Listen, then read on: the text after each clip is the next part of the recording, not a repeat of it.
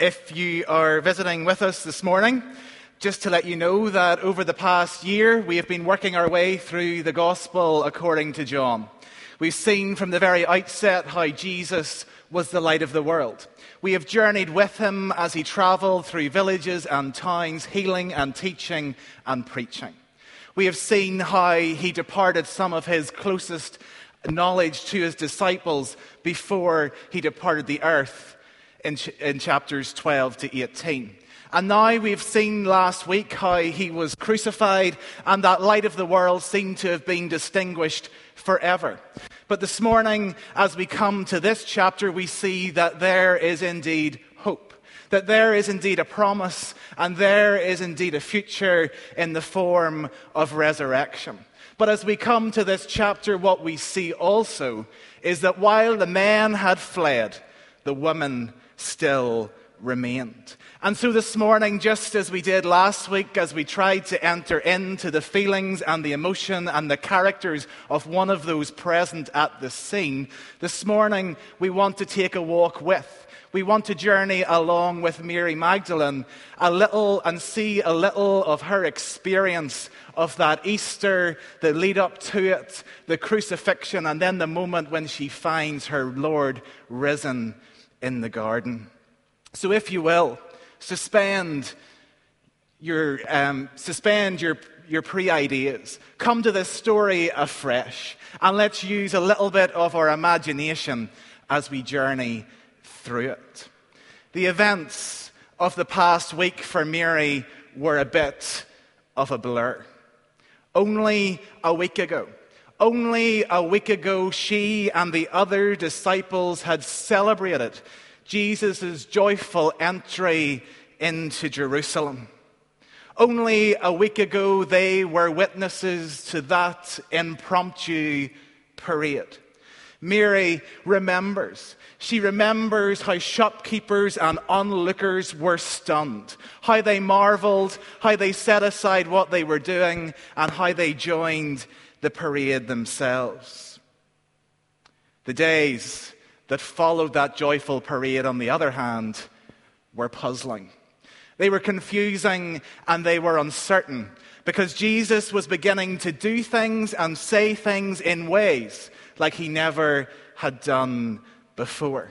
She remembers how Jesus finds himself in the temple courts giving answers, strange answers to her mind, to the religious leaders. She remembers how Jesus almost creates a small riot as he clears the tables of the temple for those who are selling things.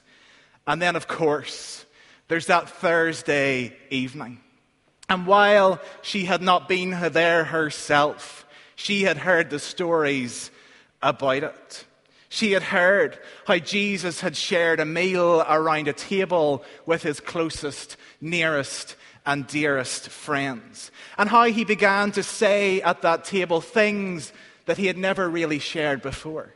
How he said to his disciples that this bread is my body broken for you. How he said that this cup of wine was actually my blood of the new covenant which will be shed for you. And it was only after these events, it is only after time passes that she begins to realize what he was saying and what he was meaning. She remembers how Jesus was arrested and how the word had come from breathless men, excited and shaking with fear. Men who had promised to fight the Roman legions on behalf of Jesus. Men who had promised to defend him no matter what. Yet men who have now run away. Mary didn't know what was more pitiful. Was it the man who had fled under the cover of darkness? Or was it Peter who still lingered on? Was it Peter who found himself in the midst of the high priest's residence, warming himself by a fire, yet denying that he had ever met Jesus? Not just denying him once, but twice, not twice, but three times. No, I never knew him. All were heartbroken. All were shaking. All were weeping and pounding their chests and foreheads, inconceivable, conceivable, having left their friend Jesus in the custody of the chief priest's henchmen. But it gets worse. Because as day breaks over Jerusalem, word quickly spreads that Pilate is going to release Barabbas. Barabbas, the insurrectionist. Barabbas, the murderer. Barabbas, the enemy of the state. And if Barabbas was going to be released, then something bad was about to go down. As they waited in the streets of Jerusalem, Mary and others mill around, trying to catch a glimpse of Jesus, or even just to hear about what has happened to him.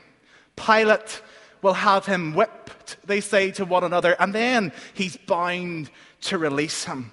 That's what he usually does when he's trying to placate the Jewish leaders. A little dose of Jewish, of Roman justice, but not too much, just enough to keep the Jews happy. Then Mary. Mary heard the cry of a crowd. And Mary saw a procession that was more like a mob moving down the street. But they were jeering and yelling and striking at something in their midst. And Mary strains to catch a glimpse of what is going on, and she thinks to herself, that poor man. She sees a figure hunched under the weight of a Roman cross, blood streaming down the cuts on his back, blood dripping into his eyes from some sort of thorny crown that they have placed and pushed into his forehead. And the horror of that scene was enough. The horror of that scene was enough for Mary to divert her eyes. But as she did, she sees something familiar. A profile she had seen before. Disfigured, to be sure, but familiar. And then she realized. She realized that this poor man was actually Jesus.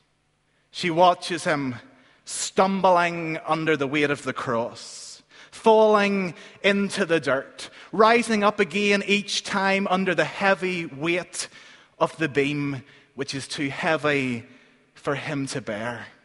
And all the while, the Roman centurions are getting anxious. This parade to death on a cross is taking far too long for their liking.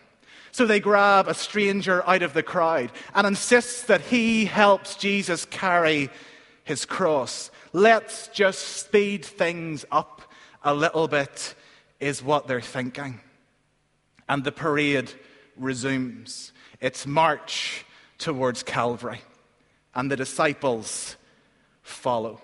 The disciples follow all too aware of how this is going to end. Because once a verdict of death had been pronounced, there was no going back. There was no chance of an appeal or reprieve. All they could do now was follow the cross, weeping as they walked.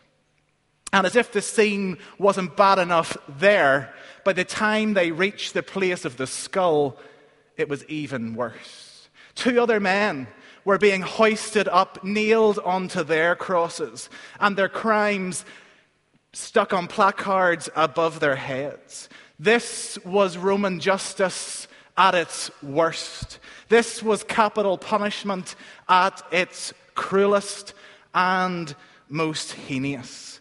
And Mary couldn't watch. She couldn't watch as her Lord was thrown to the ground. And a soldier arrives and begins to hammer the nails into his hands and into his feet. And as Mary hears those nails being driven through his hands and his feet, she remembers. She remembers. She remembers the hands that had once touched her to cast a demon out of her. She remembers the feet that she once washed out of devotion. And with a jarring thump, the cross is dropped into its resting place, and the agonizing cry of Jesus causes her to turn and face him. Huddled with the others who loved him, all they could do was weep. Weep for the gentleman who had been their friend. Weep for the ache in their hearts. Weep because nothing else at this point could be done. And Jesus cried out, and time seemed to stand still. Mary felt she was living her worst nightmare, but this was no dream, because this was real. Hours passed until Jesus died. He cried out loudly as if that cry used his last breath, and his body slumped on the cross, lifeless. And suddenly the sky goes dark. And suddenly the earth shakes. And suddenly people are running. People are screaming. And a centurion falls to his knees and cries, Surely this was the Son of God. And someone else cried out from the crowd. Jesus said that the stones of the earth would cry out. It was as if in that very moment that all creation was groaning, struggling with the death of its creator, uncertain what to do. The sun stops shining. The ground quakes. The sky darkens as if the world itself knew something that others didn't. And slipping and sliding down the hillside, the disciples run for safety. And Mary looks back, and as she looks back, she catches a glance of the lifeless form of Jesus being ripped from the cross by the soldiers. But word comes Word comes to the disciples that Joseph has done a deal with Pilate to allow Jesus to be buried in his tomb. So Mary and the others stumble back to a room that someone has found where they huddle together. And as they huddle together in that room, Passover is being celebrated all over the city. And in every house in the city, the youngest family member is asking those around the table, why is this day so different to all the others? What is so special about this evening? And the reply from the older people in the family comes back, this is the day that we remember how God brought us out of Egypt. But for the disciples, the Passover was meaningless. The evening passed for them, not in celebration, but in remembering a friend.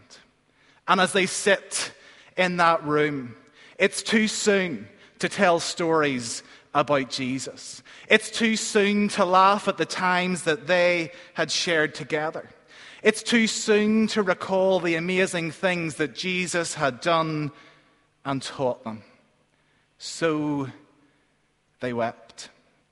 And when they had finished weeping, they sat, eyes burning with tears and exhausted. Silence fills the room. But the women, the women begin to talk about what must be done because they're all too aware that Jesus' body had actually been given a hasty burial. There was not the proper ceremonial care taken. So the women decide that they would go. In the morning, several of them together, for strength as much as anything else, make their way through the darkness of night to the tomb. Because they are determined that as soon as the first beams of sunlight break the sky, that, that brings an end to the Sabbath, that Jesus would get that burial which he deserved. And arriving at the tomb, the scene is amazing because they discover that the stone has been rolled away. The grave clothes were in place, but there was no body. So the women hurried back, running at times to the other disciples, finding the men still huddled in the room. And in their excitement and broken sentences and gestures and tears, they tell the disciples that Jesus' body was gone. But Peter and John aren't just going to believe the word of these couple of women. They have to see it for themselves. So they run and they run and they run and they run to the tomb and they discover it is indeed, in fact, as they had said. The body was gone. The, the women were right. And so they run off back to tell the others that it is true. But Mary waits. And out of the corner of her eye, as she sits in that garden, she sees angels seated where the body had been. And they cried out to her, Woman, why are you crying? And she blurted out, They have taken away my Lord, and I do not know where they have put him. Then she turned and saw another figure. Not an angel this time, but a man. Maybe he's the gardener, she thinks to himself, to herself. Sir, if you have carried him away, tell me where you have put him, and I will get him. And then something happens. Because as he opens his mouth, he responds to her question with a simple Mary. And in that moment, Mary knew that voice. She recognized it as clear as day. The voice that had broken bread in their homes, the voice that she had heard calm, swirling seas. She knew in that instance that that voice belonged to Jesus. And her response, she's overwhelmed yet cries out, Rabboni, grabbing him, holding him, weeping for joy this time because he is alive. He is here. But Jesus continues to talk to Mary in the garden. He tells her not to hold on to him because he is going to go back to his father and her father, to his God and her God.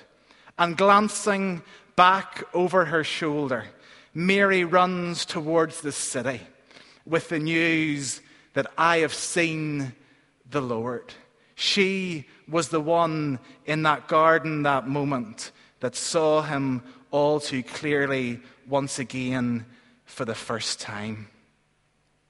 And as we come to this story this morning, as we reflect and we think a little bit about what it could be saying to us, it is important for us to note that the real shock in this story is not Mary's character, but it's her gender. That she, a woman, a woman is the first to meet with the risen Lord. Mary meets him once he is risen. It is to her that he gives the command to go and tell my brothers that I am to return to heaven. Because as we come to this story this morning and we read it in its all familiar sense to us, we discover once again, just as we do time and time again as we come to Scripture, that God uses people that no one expects. That God uses people that society might shun. That God is able to use those who no one else thinks is of any worth. That God is able to use those who have a heart willing to serve Him. Because Mary finds herself at the tomb on that first Easter morning because of an act of love. She finds herself there because of an act of service. She finds herself there because she wants to ensure that her Lord gets a decent burial. But in trying to give him a decent burial, she is the first to discover that he is no longer dead, that he is back among the living, that all that he has said would come true has done, has indeed come true. And through Mary's obedience and command. Jesus launched the message of Easter. And today, as we prepare to leave here, why don't we ask ourselves the question what story is God going to tell through our lives? Are we going to find ourselves tenderly waiting on Him, weeping for Him when He was no longer there, yet finding Him in our very presence and midst this morning? As we go back out into the streets of this city, may we be Marys. May we be waiting for Jesus. May we listen to his voice. May we follow his command. And may we play our part in his unfolding story in this city. Amen. Let us pray. Father, once again, as we come to Scripture, we are reminded of stories that at times seem so familiar. We've heard them maybe from childhood, yet we can find that they continually speak to us in new and fresh ways. So this morning, as we have thought about that first Easter morning, may we today encounter you afresh, the risen Lord, the one who is not dead but lives and gives us life, the one who the world had assumed stopped breathing, yet was found walking the earth after its death. So we pray, lead us on with you, stir us into action. May we be found serving you in lives of love. In Jesus' name we pray. Amen.